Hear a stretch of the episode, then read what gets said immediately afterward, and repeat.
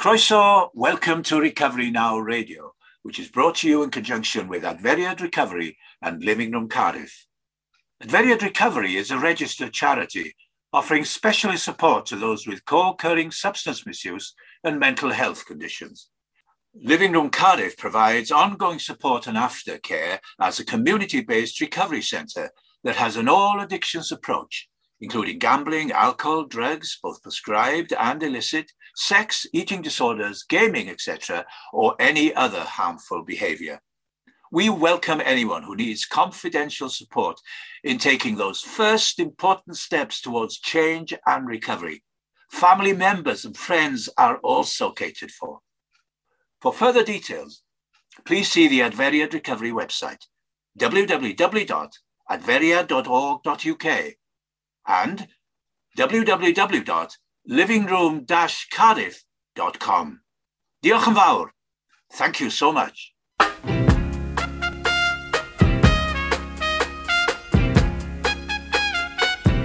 You can get it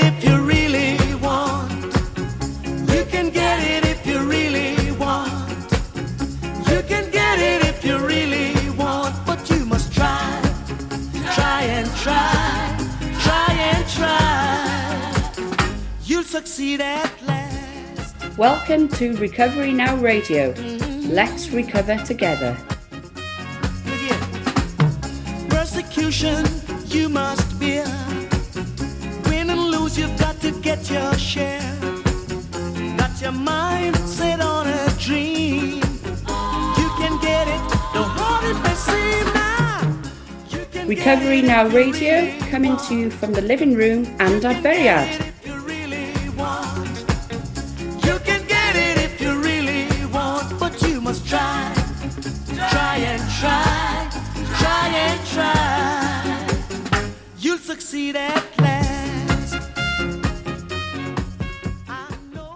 Welcome to Recovery Now Radio, coming to you from the living room and Adferiad. My name is Joe, and our guest today is Owen. Welcome, Owen. How are you? I'm fine, Joe. How are you? I'm good. I'm, it's quite warm today, even though it's raining, isn't it? It's quite muggy. Yeah. is the word. Um, well, you've come in today, Owen, to talk to us about a family member of yours and, well, really how it's affected you rather than your family member, but your family member's um, problems with addictions, really, and alcoholism. But before we talk about that, I'd like to play your first song, which is High Voltage by ACDC. So, did you choose this for a particular reason? Yeah, it's just good rock and roll, isn't it? Yeah. Um, I, mean, I, I used to when I was a kid. I used to sort of follow them a bit. They were a sort of um, very influential for me. Really, it was just what I liked. It's the sort of music I sort of liked at that time. Yeah. Uh, it was just straight rock and roll, and ACDC were the best at it, really. Yeah, the best at the time, yeah? Yeah, I saw them a couple of times in Bristol. I still picture it now. Like, you know what I mean? So it had a huge effect on me, even though it's just there's not much to it. There's three chords and drums and a singer, basically. Mm. But I love it. Yeah, they're quite iconic, so uh, let's have a listen.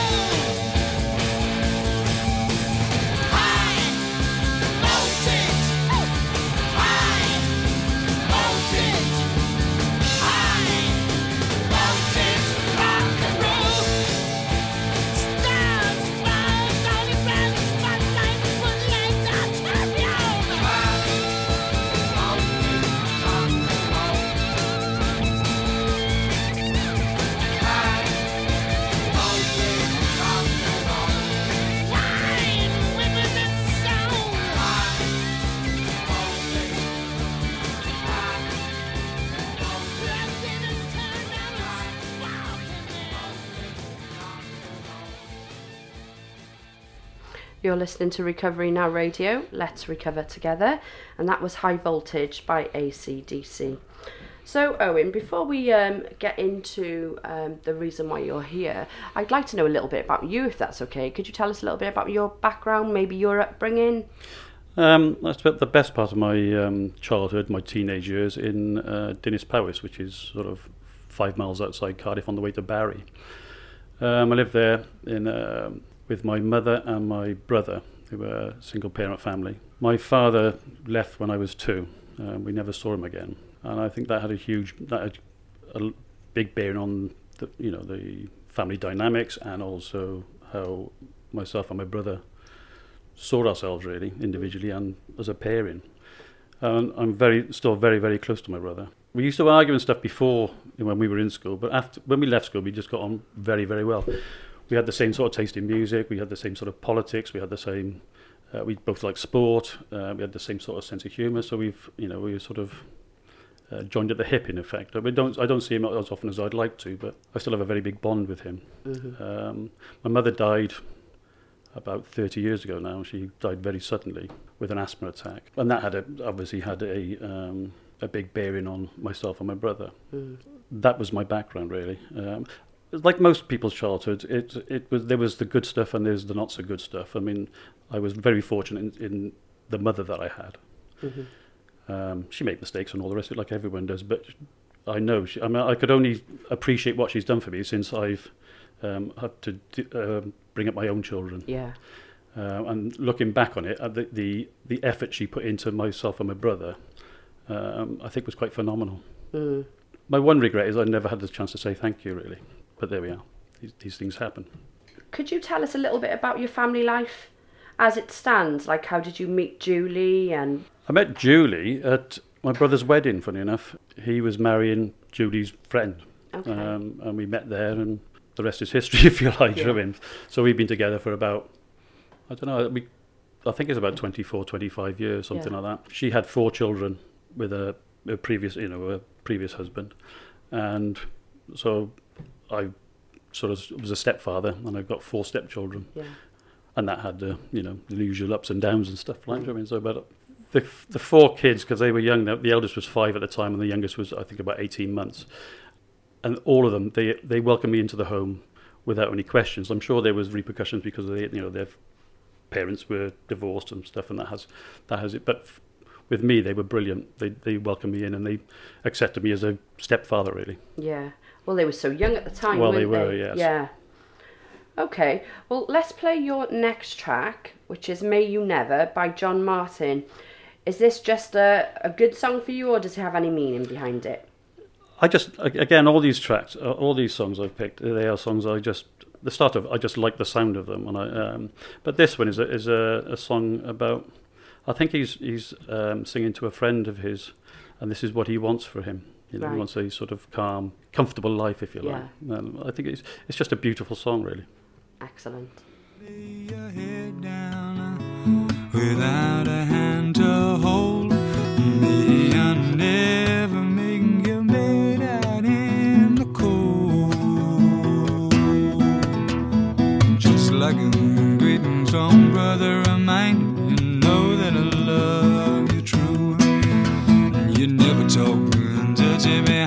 My back,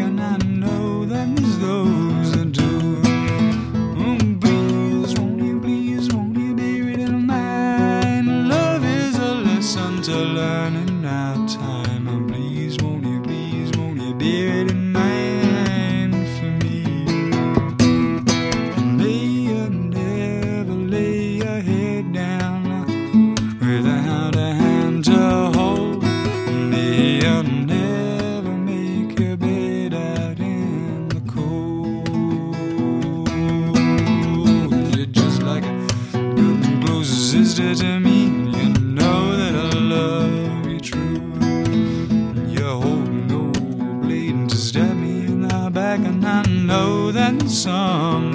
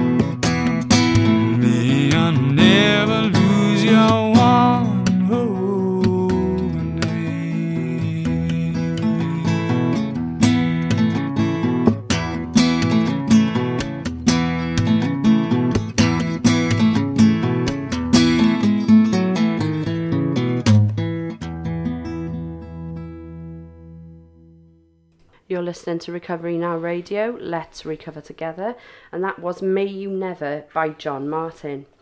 Um, Owen, when did you uh, notice that things were changing at home with regards to your family life and Julie's addictions? It's quite a difficult question because it was quite a long time ago now. But being with Julie, it, it, certainly initially, it was quite exciting. There was, you know, we were going out a lot. We were, you know, was drinking, drinking involved, which I quite, I you know, I like to to go out and drink and stuff. Um, and it was exciting. Um, but then I think about a year in, I stopped socialising with Julie. I'd go out on my own with her, and that's like for meals or to the cinema or theatre, whatever it was. But I didn't go out socialising, drinking out, you know, with into pubs with a group of people because it was always it was always pandemonium, and it was it would always end in tears, and um, I couldn't cope with that, so I just never went. Uh, the flip side of that is that my problem was it be, when Julie was drinking, I felt that she was she would in town in you know if she's in the centre of town drinking, that she was very very vulnerable because she would she would drink to you know to blackout I suppose, um, which would make her very very vulnerable. And that frightened me, so I lost an awful lot of sleep. I would wait, you know, if I'd work, even if I worked the next morning, which I'd, you know, I have to be up at, you know, sort of quarter past six in the morning. I'd be up at two, three o'clock in the morning, looking out the window, waiting for her to come back and stuff. And the relief I felt when I heard the door go and she was back in and that she was okay. I mean, she was drunk, but she was okay. That, would that, that was okay then. So then, because Julie was a binge drinker, so that would subside then, and that we'd tick along quite all right until the next time. You know, Julie would organise a um, a night out, and then I could feel the anticipation or the anxiety, not anticipation, the anxiety building up with me. If she was going out on the Saturday night, from about Wednesday, I could start to feel a bit of a knot in the stomach. I could start to feel butterflies coming, I, and then Thursday would get a bit more. Friday would be mm. quite, and then Saturday I would be. I would do things like I would go very very quiet, and I would sort of, I suppose you call it sulk. I don't know if it's if that's the right word, but it's sort of sulk because I knew that if I started talking or if I expressed myself, I would end up shouting, which I did a lot, an awful lot of anyway. But I knew I would start shouting, and I didn't want to do that. But being silent or shouting are two sides of the same coin, if you like. They do the same thing. They um, they make people tread on eggshells around you, and it, it. Looking back on it, hindsight's a wonderful thing. Looking back on it, the atmosphere in the house was actually largely due to me. I always thought it was Julie and her drinking, but actually quite a bit of it was my behaviour. And going to the living rooms, which we'll deal with later, that's what it made me do, is look at my own behaviour in that situation, um, which is quite a tough thing to do because I always blamed everyone else. Um, and it, the other thing, you know, that, you st- that the living rooms help me with is stop blaming people, myself and others, and to actually look at the reasons why. To be honest with you, you can't change anybody else's behaviour, can you? You can only change your reaction to it. No, but at the time, you know, at the time, that being a family member, that's that becomes one of your goals is to stop somebody else, um, you know, drinking or taking drugs or whatever it is. That's your that, that's your goal. That's your reason for being there, really. Um, I mean, and also, and also, I didn't really, I didn't really associate Julie with as an alcoholic. She was, you know, she was a binge drinker, so she didn't drink every day. She wasn't on a park bench. She had a reason, uh, you know, a responsible job. She earned, she earned the most money, if you like, and we, we had quite a good standard of living. And she, she was the sort of bedrock of that. And she was in work every day, and she looked up, you know, she looked after four kids and all that sort of stuff. So I did not picture her, or I did not see Julie as an alcoholic. And in fact, two years before she went into recovery, she asked me, "Do you think I'm an alcoholic?" And I said, "No." She had started questioning herself, and I said, "No, you're not," because of the reasons I've just given. Yeah. And that gave her the excuse then to go for another two two years. Of course. Um, yeah. Now again, I'm not blaming myself. You know, is just the way it, it's just the way it, it was. But they, you know, when you look back on it, the, our our personal lives, our our relationship, it had quite a. Went to start off with, it was like I say, it was exciting. You know, I I was doing things that I'd never done. before. I'd going to the theatre or cinema or uh, going out for nice meals, which I'd never done before, really. And it was that I found that you know she opened my you know opened my eyes to a bigger world, if you like. The trouble was is that the longer you know the I think I was with her for about 17 years before she went into recovery. The longer the our relation went on with her, with her drinking, the smaller our world got really. Yeah.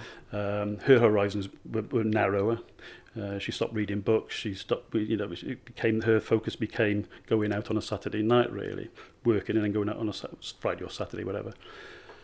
And mine became trying to deal with that, really, which in the end you can't really deal with it because it's not your problem. No. So Yeah. Well, we'll talk lots more about this in, in a second, but your next song is 40 Days and 40 Nights by Muddy Waters. Why this one? the bedrock of my of my sort of musical taste is blues.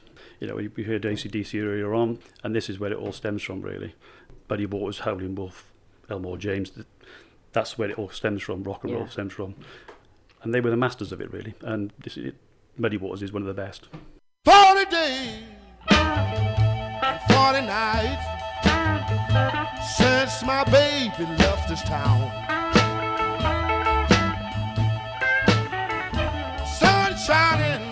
Day long, but the rain keep tumbling down. She's my life, I need her soul. Why she left, I just don't know.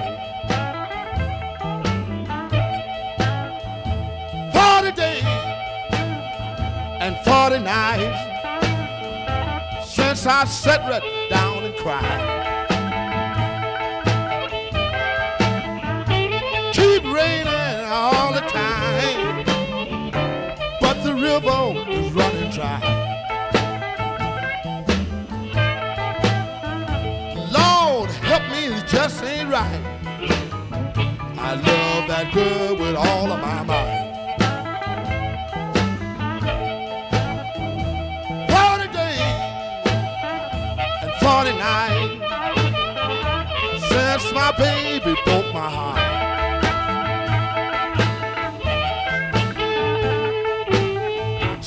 For a while, like a blind man in the dark. Love can make a poor man rich or make it hard, I don't know which.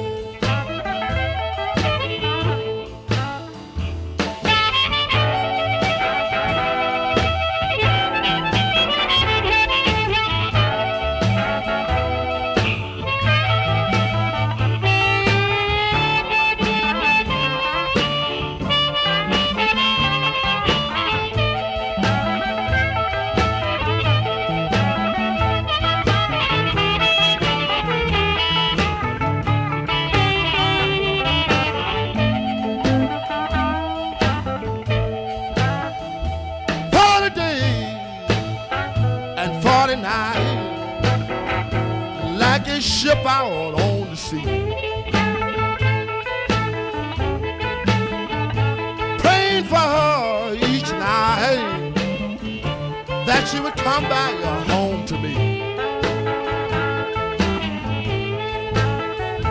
Life and love and love is right. I hope she come back home tonight.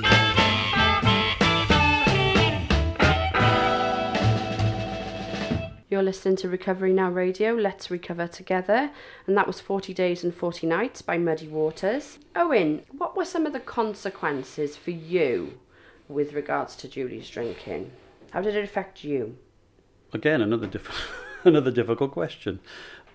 One was the financial one. Julie got into a lot of debt, and we had to we, cleared that. And um, there was, a, like I say, there was a lot. So there were finan- there was finan- financial implications. There was because with any with any addict within a family, there is um, the addict will lie and manipulate and you know tell falsehoods or whatever. So there was a you know for a, you know, there was a period of time where I didn't really know whether I was coming or going. Really, I didn't know fact from fiction, uh, and in the end, I just accepted everything she said to a large degree, which is the only way you could go really, because you can't. You can't keep trying to trip someone up into well, you know. Last week you said this, this week you're saying this. They don't; these things don't match up. Um, so there, there was that. There was obviously the lack of sleep. There was the, um, as I mentioned before, there was the anxiety. Trying to control somebody else or their behaviour is an impossible task, which you, hmm. as, as, a, as a family member, is something you do endlessly and you don't give up. And so it is exhausting, really. I think that's the main thing e- exhaustion. Yeah, how did you deal with those feelings of anxiety? What What did you do? I mentioned it before. It was there was I dealt with it. In, I dealt with it in three ways really. I've mentioned two of them already.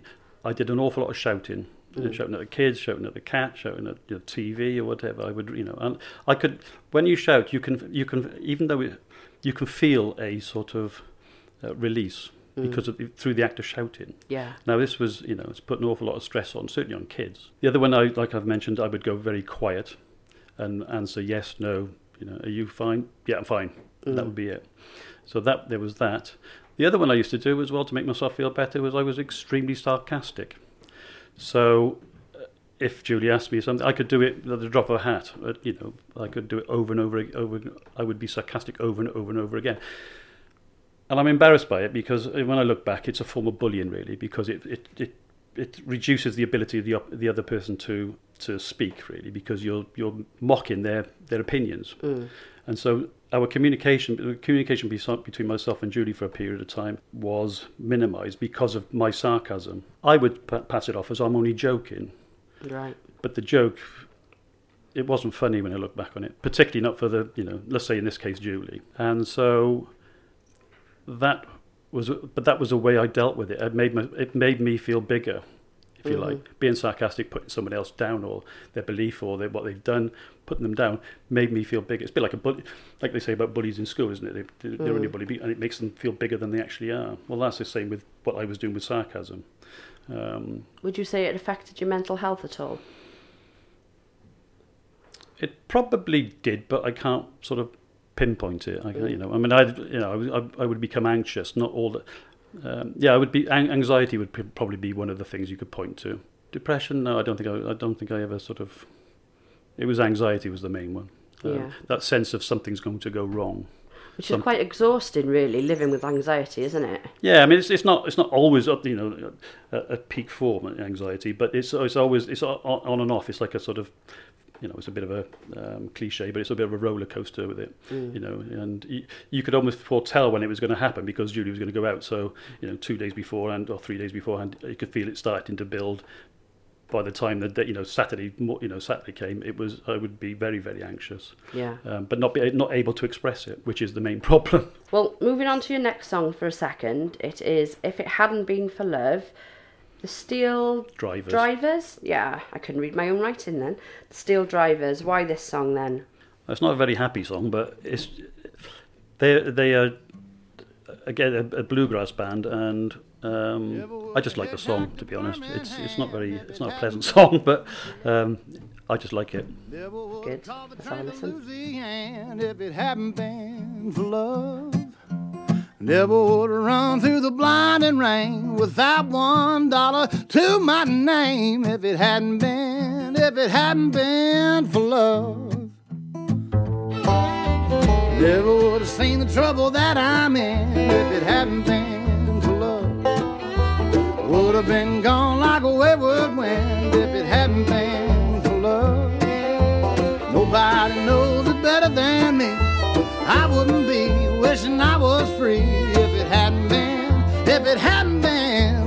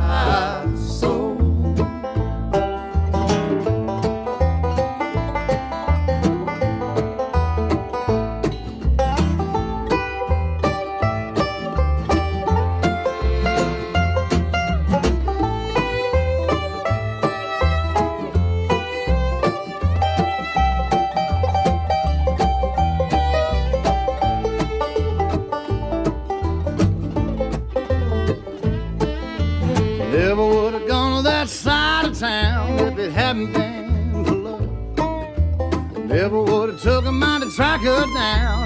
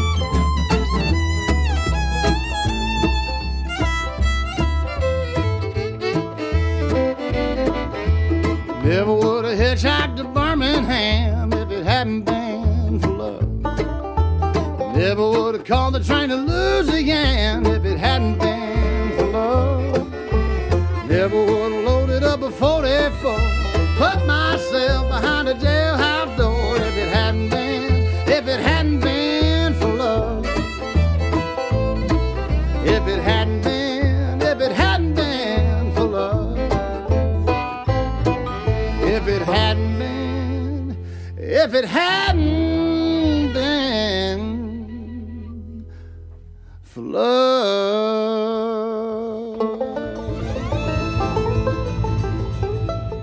You're listening to Recovery Now Radio, Let's Recover Together. And that was If It Hadn't Been for Love, the SteelDrivers. So, Owen, we were talking about how things were affecting you with regards to Julie's drinking. How did the family dynamics change and the relationships change? My second eldest stepson had uh, problems with cannabis and gambling, and he he had to leave home really. And the dynamics changed in that respect because for a long time we had blamed my second eldest son. We had blamed all our problems that we had on him Right. um, you know, because of you know because of his behaviour and stuff. I mean, he had a very difficult childhood, but that's that's another story. So Julie's drinking was because of um, my son's behaviour. My shouting was because of uh, my son's behaviour. If the kids didn't do very well in school over an exam, it was his. It was my son's. You know, my, my son's fault because he would put so much stress on it. And then what we found really was that when he left home, I was still shouting, Julie was still drinking, and the kids sometimes didn't do very well in, a, in an exam or in a test in school. And I suppose we we had to sort of really take it on board that actually he wasn't just it wasn't just him that was the problem. Yeah. Um, we, we had our own problems, if you like. Um, and that's where um, Julie took the brave step of looking at herself um, and actually coming to the conclusion that she, she had a problem with drink uh, and was an alcoholic. And then she went to AA. I mean, you'll be, you may well be talking to her at some point, so I'll let her t- tell her story. But it was an incredibly, for her, it was an incredibly brave thing to do. I, I'm not quite sure how I felt about it. I probably felt a bit of relief in a way, but also, yeah, how long will this last, really? But she did, and she's, you know, she's been sober for now seven, eight years, whatever it is. That's fantastic. Mm. So, Owen, when um, Julie entered recovery, then what did you do? Did like how long was it before you realised that you needed to look at yourself, maybe? Julie went into recovery, and she was she started off at AA, and then she found the living rooms um, because it was an all all addictions recovery centre, and she Julie had more than one addiction, um, and she started going to uh, groups in the living rooms. Um, after I don't know two or three months of going in, she came back home and she said, "Oh, they have a family, you know, a family and friends group in the living rooms." uh, would you like to go? I, it wasn't a sort of would you like to go. It was you're go, you're Right. going, and because I'm a, because I had I have an, an, an I'll say that again an element of people pleasing in me. I just went yeah okay I'll go. I didn't particularly want to I'll be honest. Um, so I went sort of um, begrudgingly really. And the first meeting, were, I don't know, there were about eight or nine people in it. Winford took it. Uh, he facilitated the thing. Came in, said a few bits, and that was fine. But then he um, he did he made everyone because I was a new. He uh, I think we do this with every new person that comes out. Everyone else has to sort of introduce themselves. Mm. Um, so the first person said they you know uh, introduced themselves and said that uh, they lost a lot of sleep. I thought, well, yeah, I would expect that, and that's exactly what I did. Next one would have said uh, said something along the lines of, well, my emotional welfare is dependent on the other person. So if the other person is okay, I'm all right. If the other person's not okay, I'm not okay. So I, you, I, my, you know, he, this person said that their feelings mirrored the the um, their addicted loved one, if you like. And I thought, that's me. Mm. I thought I do that. My whole my whole life is dependent on how well other people are. Um, and that was quite a big shock, I suppose you call it. It was it was a bit of an eye opener. And then there were, uh, you know, there were people talked about other things of financial implications and um, the anxiety levels and all that sort of stuff. And I was I would say probably about six out of the eight things that people brought up, I had or I had Right. I had you know, experienced, if you like Yeah. and that was I left that meeting feeling a bit lighter because I wasn't I wasn't the only one. I thought I was the only one in this situation. I had to keep it quiet because I didn't want anyone else to know because I was embarrassed to be honest. I mean, I got myself into a situation where I've got a family. I'm in a family with uh, addictions and you know financial implications and all this sort of stuff, and I was embarrassed because I looked at other people.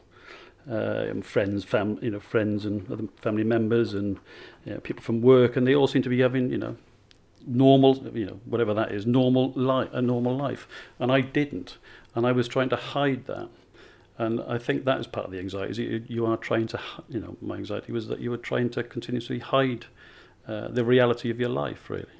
So the the living rooms on that first meeting was an eye opener, and like I said, I left I left that meeting a little bit lighter, and I went back again, and the more I went back, the more I could start looking at myself. I was given permission to uh, feel whatever I felt. Um, I could say whatever I felt in these meetings, and that wa- that was a sort of new, sometimes scary thing, I suppose. But you could you were encouraged to say how you felt. You were encouraged to describe how physically how you what your feelings were. So you, if you've got butterflies or you feel you know you tense anxiety, I get a hollow feeling in my stomach.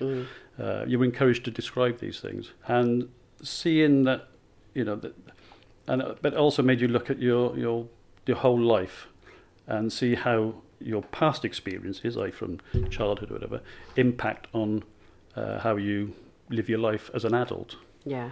And how you interact with others.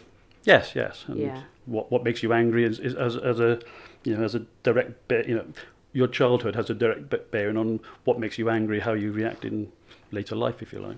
Yeah. We'll we'll talk a bit more about what recovery has been like for you um, after your next song, which is Waiting for the Bus by ZZ Top.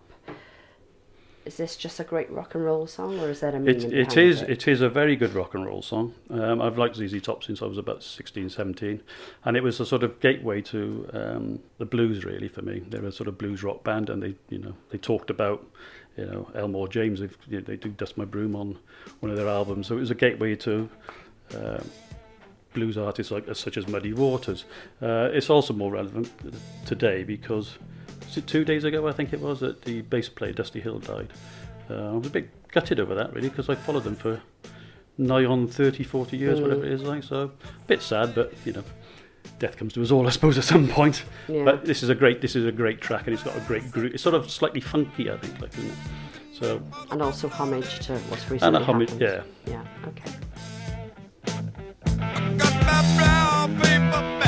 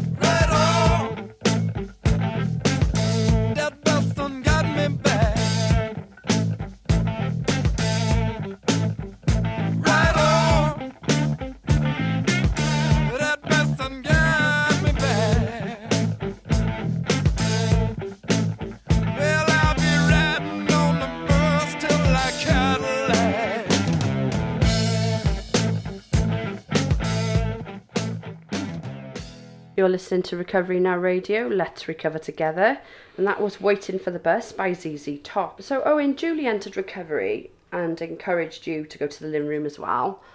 So, after looking at perhaps your own reaction and behaviour to certain things in the household, how did your behaviour change after spending some time with people at the living room? The main one, I think, is I, I stopped blaming people, myself included. I became more, I, I think I became a bit more compassionate. I became a bit more understanding. Um, I've learnt a lot more about addiction and where it comes from. Um, and it is not a choice. It, it uh, my belief is that it stems from childhood trauma, really, and nobody is to blame for that. And I think the you know the urge to drink, if you like, if, we, if we talk about drink, then of course it's going to anaesthetize you, aren't you? Your feelings. It's going to dampen them down. It's going to you know get rid of them. You can you can. Um, I think. I think Julie t- turned it. I think it was Julie said that you know it made her sort of feel normal in a way, that she could you know face life a bit better with with a drink, if you like. But my no, it was my son actually. Sorry, that he actually said because he used cannabis, and he he told me that he when he used cannabis he felt normal. Right. Uh, he felt that he could you know he he he could face life with it, but he felt normal. And I thought, well, how can you stop someone doing that? How can you stop someone feeling normal? It's not how I would how I want them to feel to feel normal, but that's how he's that's how he has found a way to feel normal and uh, found a way to get through life, if you like.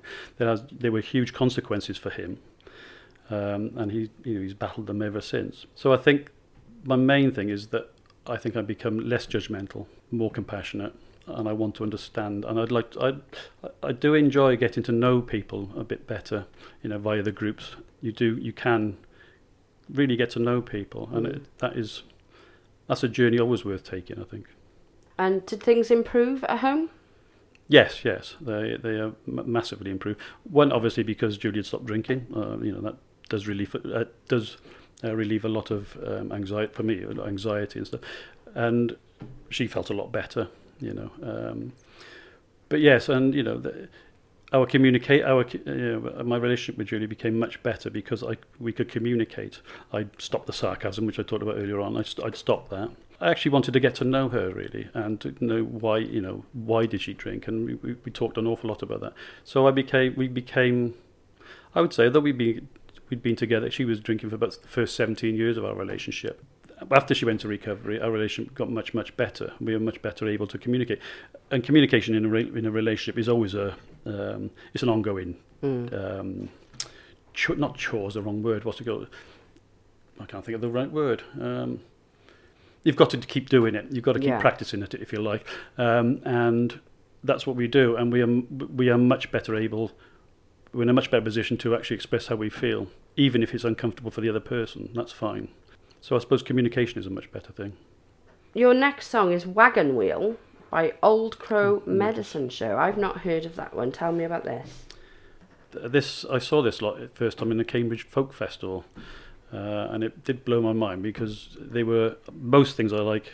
Bar John Martyn was um, is electric. It's always electric guitars, drums, and this lot were all acoustic, fiddle, you know, double bass, guitar, whatever, acoustic guitar, uh, and it blew my mind. And this was the one song I remember from that set was um, Wagon Wheel.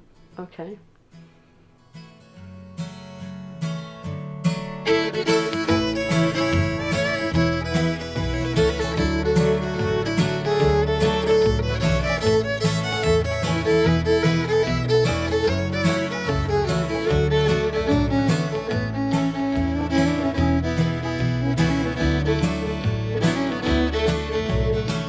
Down south to the land of the pines. I'm thumbing my way to North Carolina. Staring up the road and pray to God I see headlights. I made it down the coast in 17 hours. Picking me a bouquet of dogwood flowers. And I'm hoping for Raleigh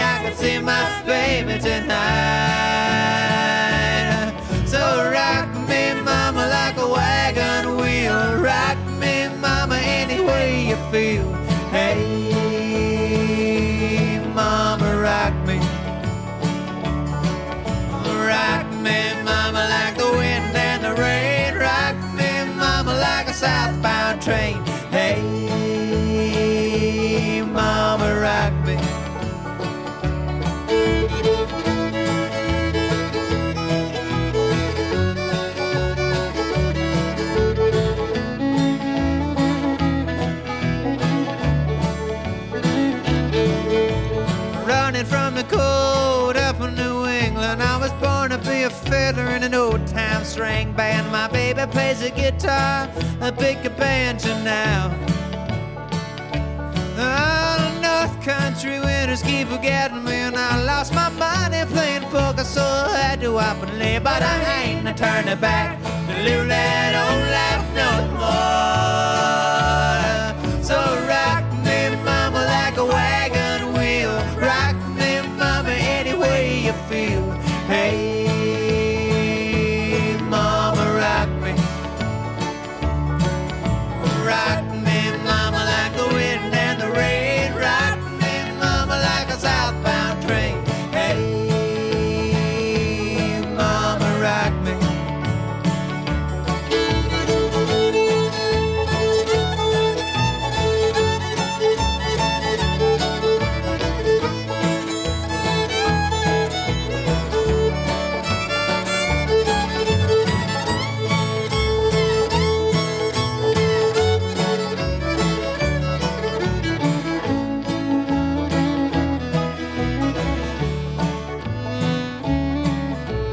Walking due south out of Roanoke, I caught a trucker out of Philly, had a nice long toke.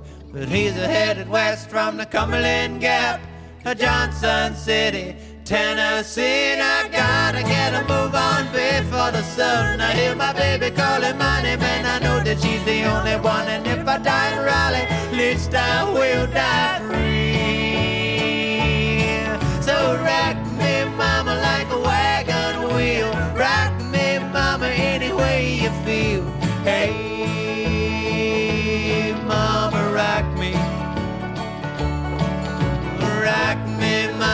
like the wind and the rain. Rock me, mama, like a southbound train. Hey, mama, rock me.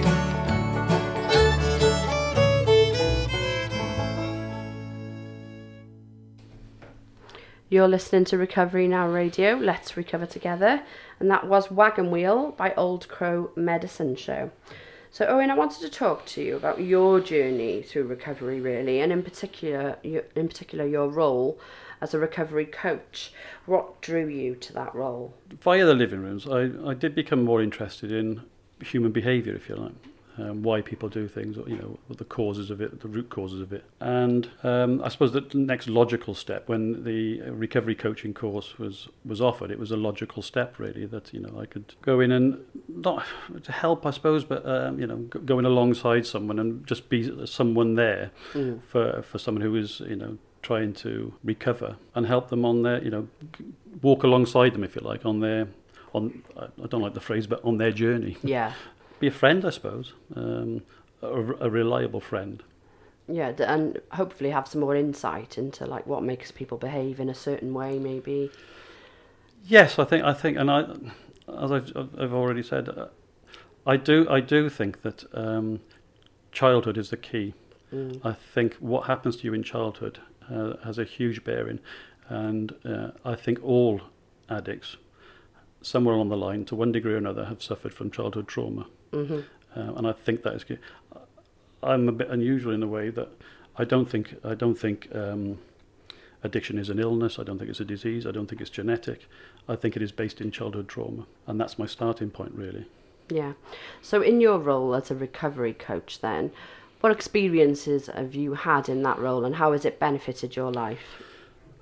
I haven't really um, the one-to-one sort of recovery coaching. I haven't done that yet. But what I've done is I facilitate a the family group on a Sunday. Okay. again, that is that's a sort of slightly different dynamic to individuals, I would imagine. That the group actually helps each other, and people are. It's surprising how much you give of yourself, really. Mm-hmm. When you start talking, sometimes when you start talking, you can't stop, and actually, quite a lot of stuff that you keep secret comes out.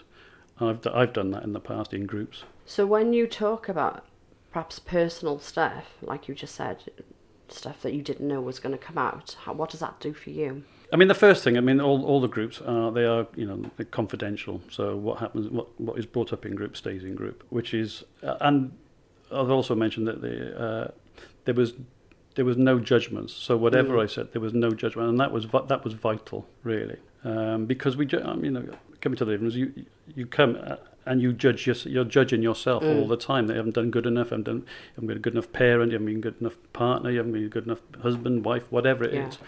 You're judging. You judge yourself. Well, in the living rooms, I found that all those judgments, nobody had them of me because they'd all done the same sort of things. They'd all, you know, no, you can't have judged someone else when your behaviour's been bad as well, if yeah. you like. So, basically, it created a safe space for you. Yes, yes, that's a, that's a good way of putting it. It was a safe space.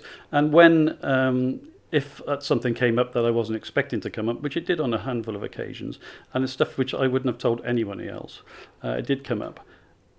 It was a bit of a shock that it came, out, but also it was a bit of a relief that it's out.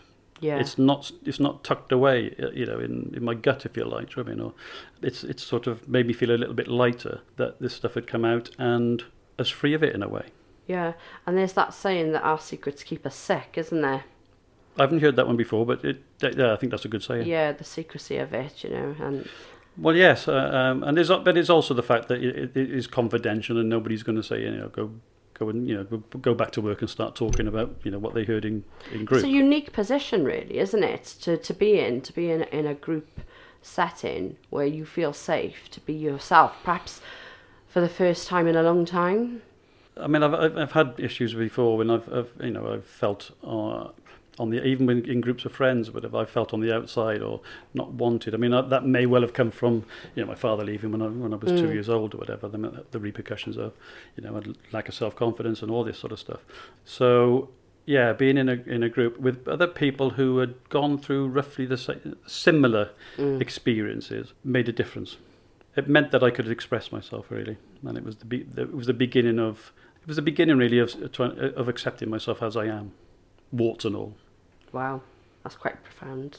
Your uh, next song is Playing with My Mind by Magic Slim and Teardrops. What inspires you with this song? It's back to the blues again, isn't it? You know I mean? Um, and again, it was some. I mean, I've got about twenty albums of his, and it's it's roughly the same thing twenty times. Uh, I just I just love him. Perfect.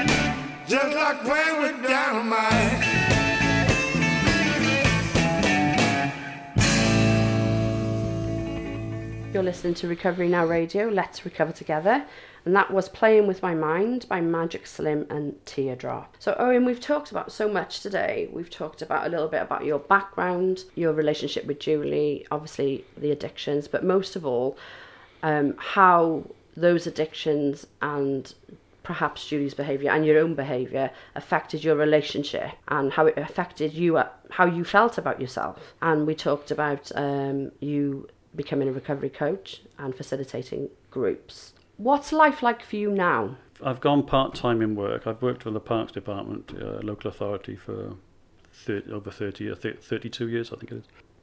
A month ago, I've gone, I've gone part time, which is the best thing. I, I wish I could have done it 30, 30 years ago, but you know, it's it's just given me more time. Simple things like cooking, where if you're in work all day, you come home, you've got to cook. It's a chore. Mm. I find cooking now is eh, on my on the days I have off. It's more of a pleasure. Yeah. Uh, you can look for different recipes. You can, you know, you've got time to go and find, you know, slightly difficult ingredients to get or whatever. It's it's a it's, it's a pleasure. Having that time is a is a it's a it makes things a pleasure.